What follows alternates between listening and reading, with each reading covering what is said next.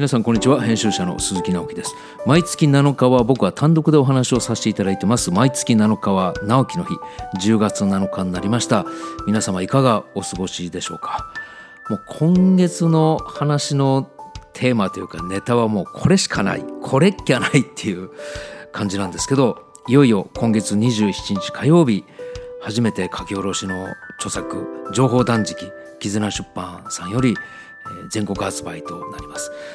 あのこの本ができる経緯に関してはちょうど先月、えー、どういうことが起きたのかっていうのを話しましたのでもし関心がある方はぜひアーカイブ9月7日を聞いていただきたいんですけども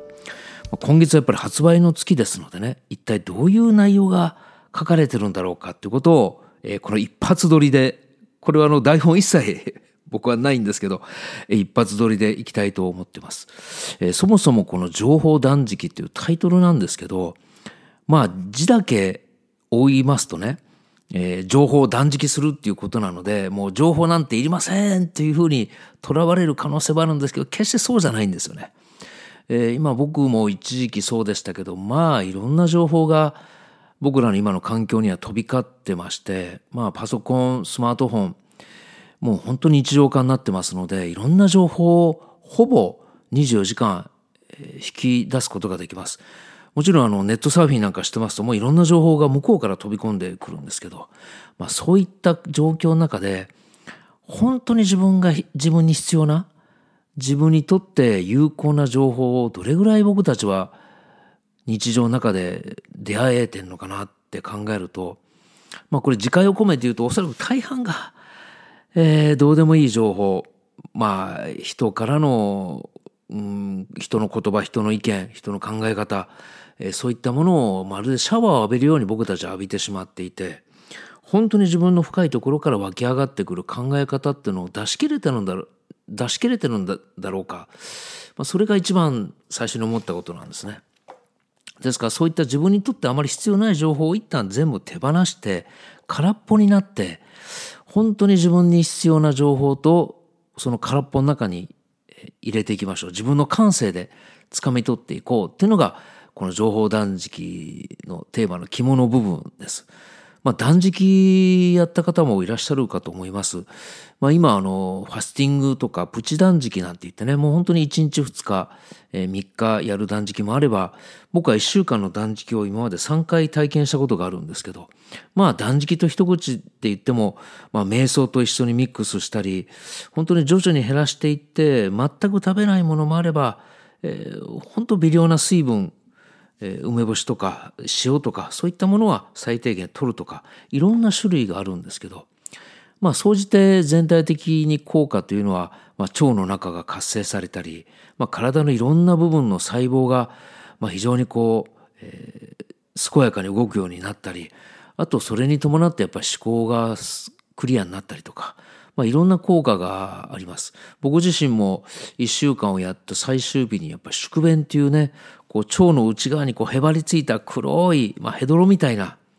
ちょっと普段のうんちとは違う匂いなんですけど、まあ、そういったものがドーンと出てきたりっていう体験もありましたその後やっぱすごく深く睡眠が取れたりとか体の変化、えー、朝起きやすかったり夜寝つきが良かったりとか、まあ、いろんな効果があるんですけど実はそれを情報で置き換えて情報断食を僕は2010年の1月からもうすでに10年近く実践してまして、まあそれぞれ3年、5年、2年と、まあ第1フェーズ、第2フェーズ、第3フェーズっていう、えー、ふうに自分の中で分けてまして、最初の2010年1月から3年間、2012年の年末までは主に仕事のことをこの情報断食を活用してクリアにしたり、えー、次の5年間、2013年1月から5年間は今度は自分の息子との家族のこととかあとパートナーとの関係性とか人間関係とかそういったことに、まあ、視線を向けて実践してました。でここ2年ちょうど2018年の夏から今に至るまで、えー、これは主にやっぱり自分の生き方、まあ、自分の年齢的なこともあるんですけど自分の生き方暮らし方っていうことにポイントを置いて今情報断食をいまだに実践してます。でこの中身がね一体どういうことかっていうと主に前半の2010年1月から3年間2012年の年末までこの3年間続けてきた中で主に自分の中に起きた変化っていうのをえ、赤裸々に 書かせていただいてますけど全部は全体5章に分かれてます。えー、まあそう総論から格論に入って、えー、まああの具体的な何が起きたかっていうのは触れてるんですけど、まあ、ちょっと一章一章、えー、少しずつかいつまんでお話ししたいと思ってます。第一章が空っぽになることで深められる世界っていう小タイトルをつけてるんですけどこれはまずあの情報断食以前にまずやっぱ自分らしく生きるために知っておいてほしい3つのことっていうのをちょっと序章的に書かせていただきました。これはまあ実際10年近く今情報断食を続けてみてあえて振り返ると、まあ、この3つが大事かなっていうことを書かせていただきましたので、まあ、実際、えー、具体的な情報断食に入る前に、えー、読んでいただきたいことを書かし書きました。で第2章が情報断食に触れる。これ一体情報断食っていうのは何なのかってことをちょっと総論的に、えー、具体的にどういうことをやったのかっていう総論も含めて書きました。まああの全体像みたいな感じですね。で3章が全ては深いところでつながっている。これが実際2010年1月から主に1年半、1年2年、この3年間の中で起きたことを書きました。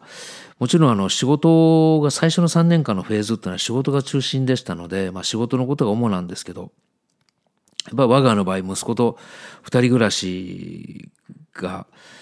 の中で起きたこと、まあ特に中学生っていう思春期のえー、子育ての中でその仕事と子育て両方で、えー、絡まりながらですね非常にまたあの2011年はね3月11日に東日本大震災が起きたこととかも非常にこう絡んでくるんですけどどういったことが起きたのかっていうことを、まあ、本当に具体的に、えー、特徴的な事例として、えー、書きました。次の第4章っていうのが私たちを取り巻く5つの気づきと題しまして、ここ実は結構肝なんですよね。えー、まあ冗談時期のことを横に置いといたとしてもこの5つの気づきっていうのを日常の中で意識することによってかなり人生で見える景色が変わってくるんじゃないかなと僕自身も思ってまして、えー、まあ起承転結の点の部分、えー、この5つの気づきっていうのを書きました。でその中に、えー、コラムとして、まあ、これはあのまあ、村上春樹さんのことをちょっと書かせていただきましてなぜ村上春樹が世界で読まれるのかこれはもう世界中に春樹スト春樹さんのファンがいらっしゃるので、えー、僕あの春樹さんの作品大好きなんですけど春樹ストまではちょっと言ってないかもしれないですね。だけどなぜ90年代前半から、えー、春樹さんの作品が海外に出ていきまして翻訳されて、えー、今世界で50カ国以上の言語に翻訳されてるんですけど、まあ、ノーベル文学賞の候補にも毎回なるんですがなぜこの村上春樹さんっていう作家の作品が世界で読まれるのか、まあ、これあのそんなにたくさんのページを割いてるわけじゃないんですけどここもあの4章の中に盛り込んだっていうことはつまりやっぱりこの情報断食のちょっと肝の部分でもあります。そして最後の第5章、えー、未来はきっと楽しい世界へと題してこれはちょっと実は小説風に、えー、まとめて今年の去年末から今年の1月ちょうど元旦の時に、まあ、猛烈なインフルエンザに僕はかかりましてその時にちょっと垣間見た、えー、幻想の世界妄想の世界も含めてなんですけど、えー、これから未来こうなったらいいなって思いも込めて、えー、書きました、まあ、エピローグ的な内容ですよね。え、こういう1章2章3章4章コラムそして第5章っていう構成に、え、なってます。でこの前書きと後書き前書きの始めと後書きの、え、終わりにそれぞれ書かせていただいたんですけどすごくあの大切にしてる2行があるんですね。これはもう自分自身に言い聞かしてる言葉でもありますけど、え、ちょっとここだけ読ませていただきます。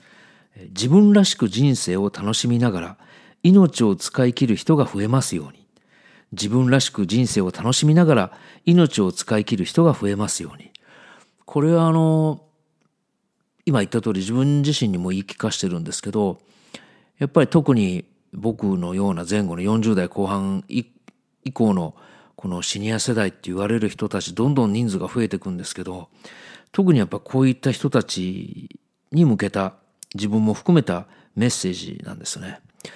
えー、僕はあの仕事上でもプライベートでも結構30代の人たちといろんなことを作ったり関わったりすることが特にこの2年ぐらい増えてきたんですけど、まあ、そういった次の世代、まあ、僕から見たら一世代置いた若い世代なんですけど彼らの考え方生き方に日々こう触れてますとねまあ、彼らは彼らでいろんなことを考えながらこれからの未来を担っててくれると思うんですけどそういった人たちがより動きやすいようにいろんなことを、発揮できる場があったりいろんなチャンス、まあ、そういったものをちょっとこう地ならし的に用意するのがこの40代後半以降の僕たちの世代だと僕は思ってます。でそういった僕たちこれから人数がどんどん増えていく僕たち自身がじゃあ自分の人生とどうやって向き合っていくのかなっていう時にさっき読んだこの自分らしく人生を楽しみながら命を使い切る人が増えてくれてですね本当に人生の楽しみだったりまあいろんなことがありますので全て楽しむことはちょっと難しいとしても、えー、そういった長く生きてきたエッセンスあ生きてきてよかったないろんなことがあったけども、えー、命を本当使い切るがごとく、えー、思いを込めて生きられてるなって思える人が増えてくれたらですね、えー、もっともっと若い世代の皆さんたちが、えー、存分に活躍できるフィールドっていうのは多分意識しなくてもできていくような気がするんですよ。でこれあんまり堅苦しく言うとあんまりこう、えー、煽るように言っちゃいけないんですけどこっから10年20年僕は2030年をちょっと一つの、えー、ポイントに置いてるんですけどえー、こっからまあ10年後ですよね。えー、だからまあ普段10年後の食卓っていう連続講座もやってるんですけど、やっぱこの10年間に何を仕込めるか、えー、もっと一人一人が自分の人生の中で何ができるかってとっても大事になってくると思うんですよね。で少子高齢化がこれからもっと進んでいっておそらく人が住まないエリアもう人数的にですね、えー、住むことができないエリアということは今ある47都道府県のいろんなところで、まあ、財政破綻する地方自治体も増えてくるかもしれません。まあ、こう東京大阪大都市だって、まあ、決してあの安泰とは言えないと思うんですけどそういった人が減っていく中でもともと資源が少ない国ですので資源が少ない中で労働力も減っていって、えー、なおかつ平均的な年齢が上がっていくとそういった今まであんまり体験したことがないような環境の中でじゃあ僕たちがどういった力を発揮できるのか。まあこの今回の本のね情報断食だけが一番の、えー、最良の方法だとはもうももちろん申しませんけどもこういった自分の中を活性化させてクリアにしてやっぱ感性を磨いて本当に自分の感性が使えるもの。まあこれはあの吉武大ちゃんとやってるこのポッドキャストのこの世界を生きるためにの大きなテーマでもあるんですけどやっぱ一人一人が感性を磨きながら僕はやっぱクリエイティブな国だと思うんですよね。うん、でクリエイティブって言ってもゼロから、えー、1を作れるような、えー、ものではなくてそういった1になったものをいかにアレンジしていくか。まあ、これは僕はいつも言ってる編集力なんですけどあるものとあるものを組み合わせて新しい価値や価値観を生むっていう意味でのクリエイティブさがとっても僕は長けてる、えー、民族というか人たち国だと思うんですよ。でここ10年どういうことを仕込んでやっていってみんなで共有していくかによって非常にそこから先の未来が変わっていくんじゃないかなと思いましてまあこれからいろんなことを僕自身も仕込んでいこうと思うんですけどその第一歩としてこの情報断食っていう本が存在するっていうふうに思っていただければと自分では考えてます。まああのこの放送が10月7日の朝に配信されてそこから3週間ちょっとでもう、えー、全国の書店さんもしくはオンライン書店さんに、並ぶわけですけどまあ僕がやってることが、えー、正しければまあそれなりに読んでいただけるかなと思いますし、まあもし あまり言いたくないんですけど、うーんっていう結果だったらそれはそれでも精進していくしかないなと。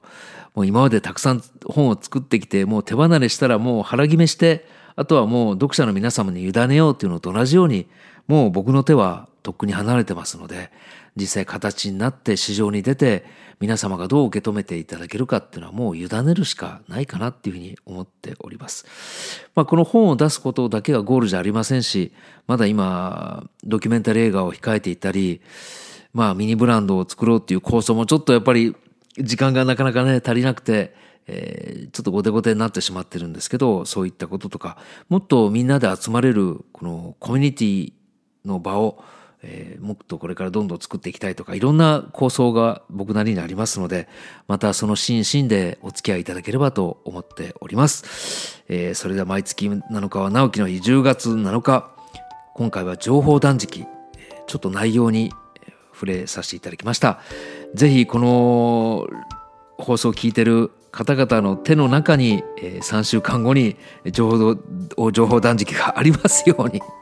えー、心から祈っております。編集者鈴木直樹でした。